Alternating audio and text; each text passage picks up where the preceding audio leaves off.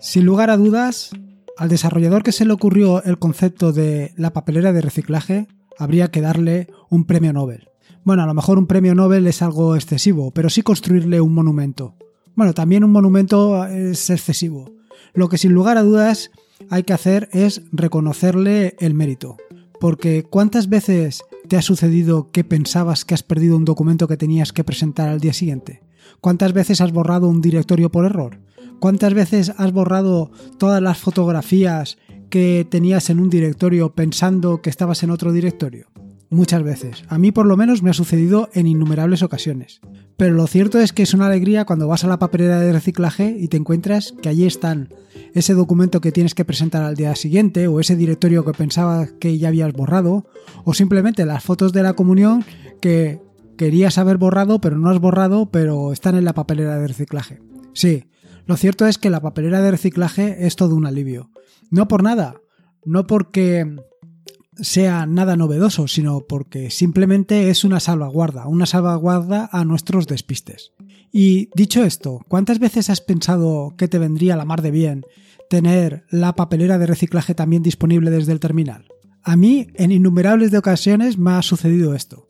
Me ha sucedido que he hecho un asterisco espacio.jpg y he borrado todo lo que había, no solamente las fotografías, sino todo. Y esto es una verdadera desgracia, porque no tienes manera de recuperarlo. Bueno, sí que hay manera de recuperarlo, como ya he contado en otro episodio del podcast, pero no es nada fácil ni intuitivo.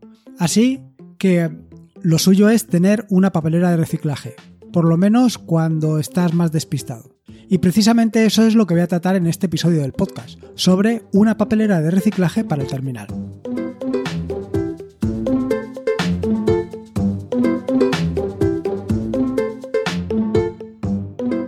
Soy Lorenzo y esto es atareado.es versión podcast. Este es el episodio número 100 del podcast, un podcast sobre Linux, Ubuntu, Android y software libre. Aquí encontrarás desde cómo ser más productivo en el escritorio o montar un servidor de páginas web en un VPS hasta cómo convertir tu casa en un hogar inteligente. Vamos, cualquier cosa que quieras hacer con Linux seguro que la encontrarás aquí. Antes de meterme en el turrón y contarte todo esto de la papelera de reciclaje para el terminal, quiero contarte como hago todos los jueves, en qué ando metido, qué proyectos llevo entre manos y qué cosas estoy haciendo. Antes de nada, hacer una, breve reseña a esto de que este es el episodio número 100 del podcast.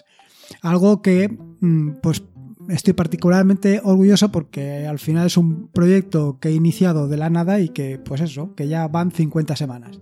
Dentro de poco se cumplirá el año y ahí no queda todo. Vamos a por el segundo año, que yo creo que es lo más difícil, o por lo menos es lo que dicen. Dentro, una vez dicho esto, sobre el tema del episodio número 100, eh, va el tema de los artículos. Lo cierto es que la semana pasada te dije que publicaría uno o dos artículos, ahora mismo no recuerdo cuántos o cuáles te dije. Pero lo cierto es que no he publicado ninguno.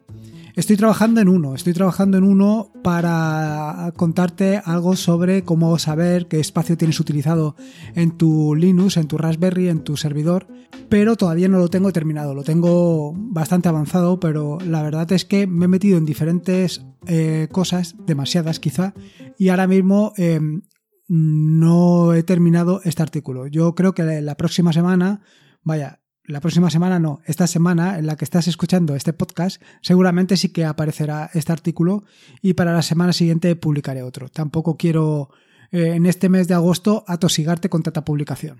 La cuestión es que no solamente estoy eh, preparando eh, artículos para la nueva temporada, sino que también estoy haciendo algunos cursos, preparando tutoriales y un par de temas que son muy interesantes y que seguro que te van a llamar la atención, sobre todo para lo que es la nueva temporada.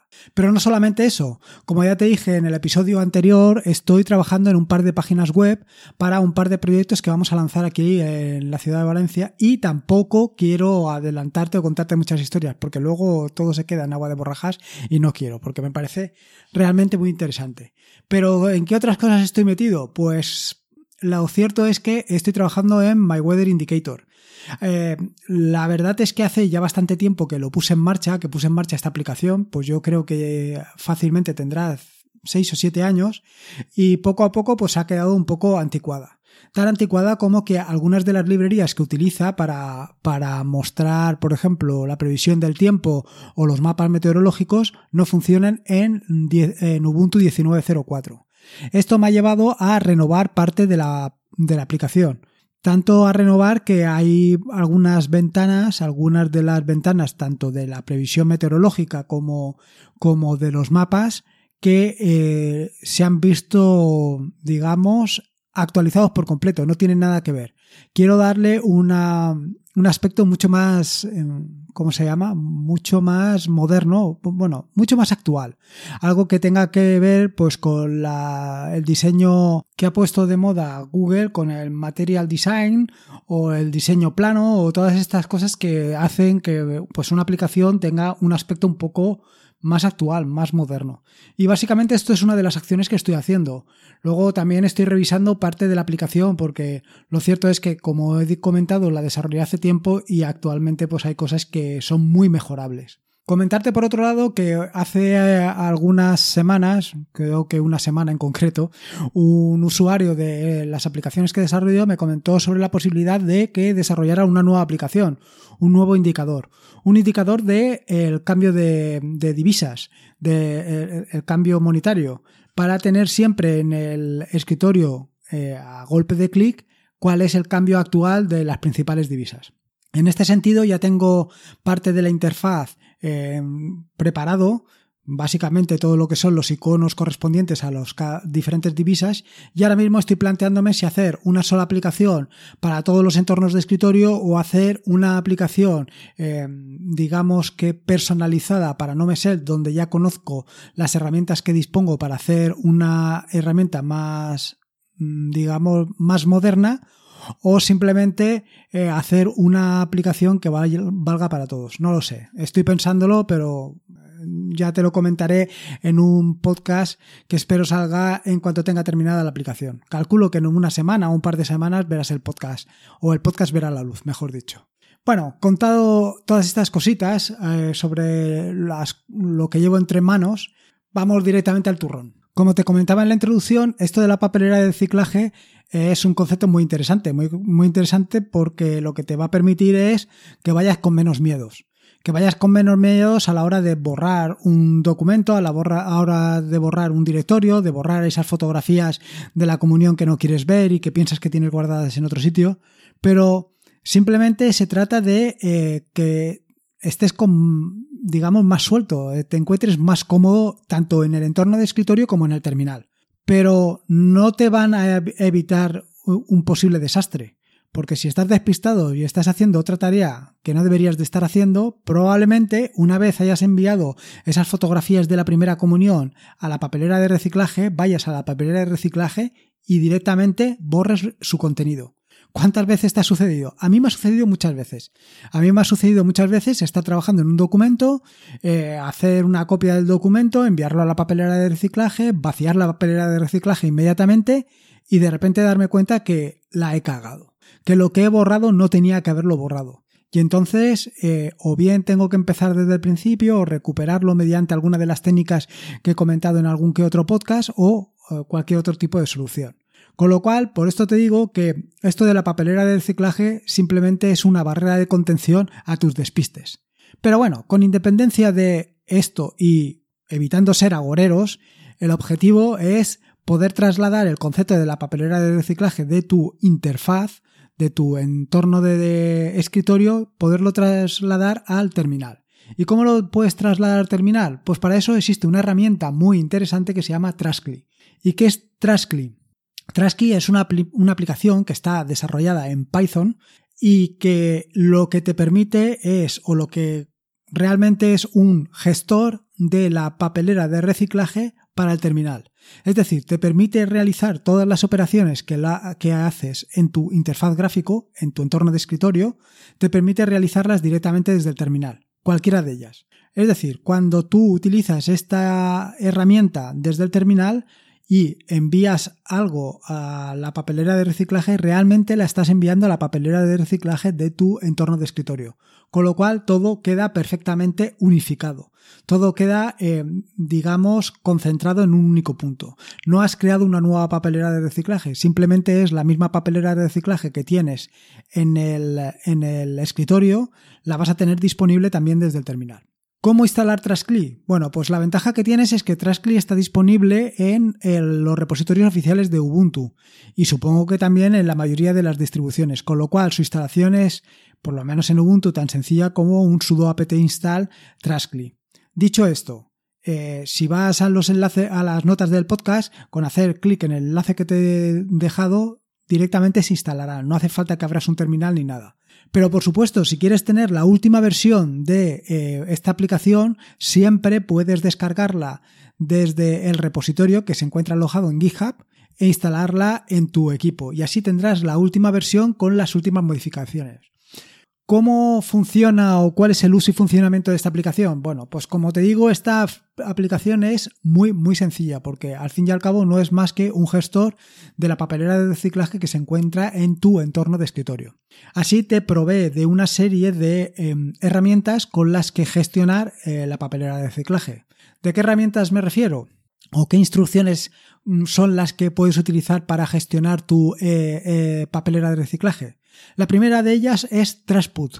Trashput es eh, la instrucción que tienes que utilizar para enviar o bien un archivo o un conjunto de archivos o un directorio o un conjunto de directorios directamente a la papelera de reciclaje. Es decir, directamente pones Trashput y el nombre del archivo y el nombre, o el nombre del directorio y este irá a la papelera de reciclaje. También puedes utilizar comodines, es decir, puedes utilizar trasput asterisco.jpg y todas las fotografías de tu comunión irán directamente a la papelera de reciclaje, desde las que las podrás recuperar en el caso de que tu madre diga que eso no debes de tirarlo. La siguiente de las herramientas y probablemente la más peligrosa de todas ellas es Trash Empty. Esta eh, herramienta o esta instrucción, como te puedes imaginar, sirve para vaciar la papelera de reciclaje.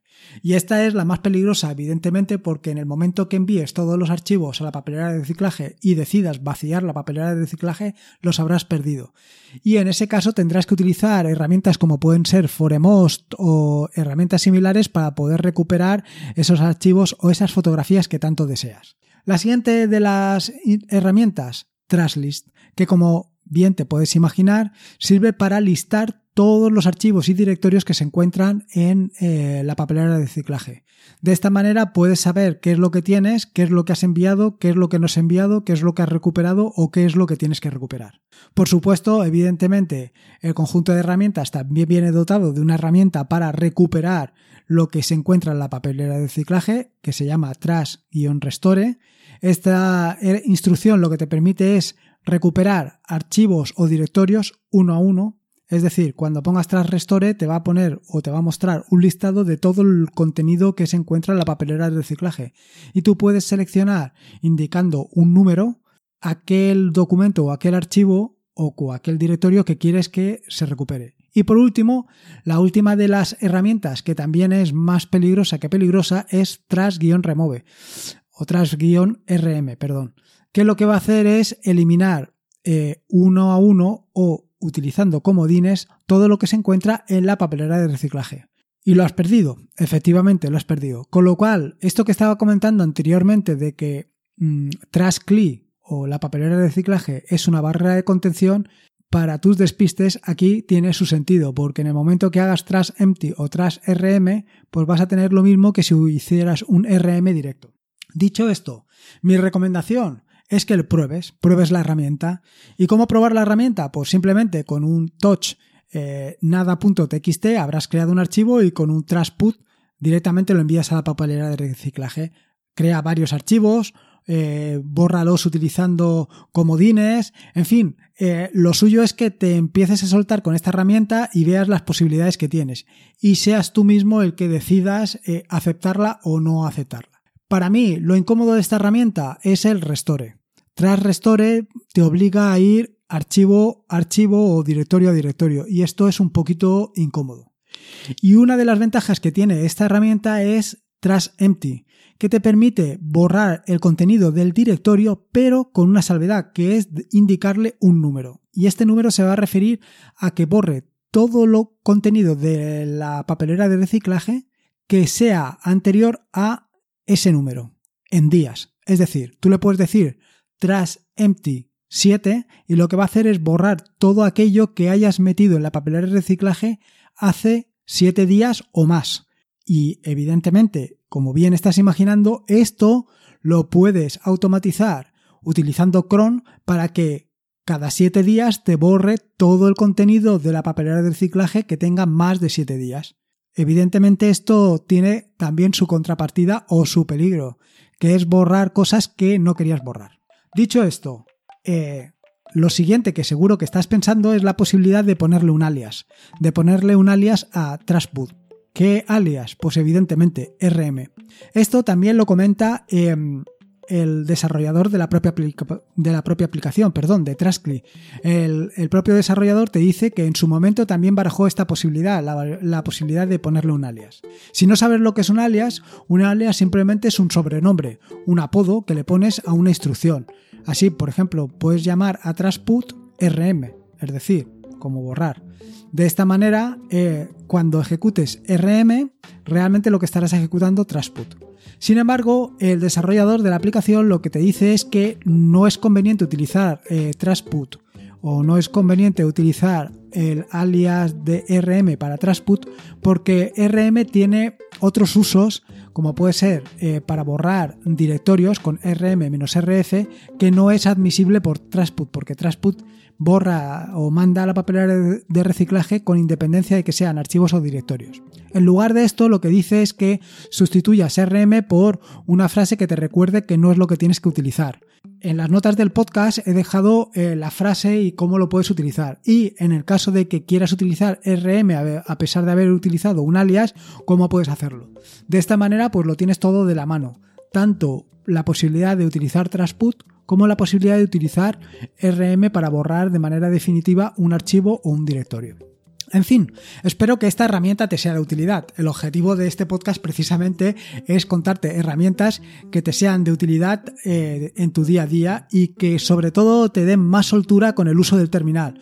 Una herramienta que es realmente potente.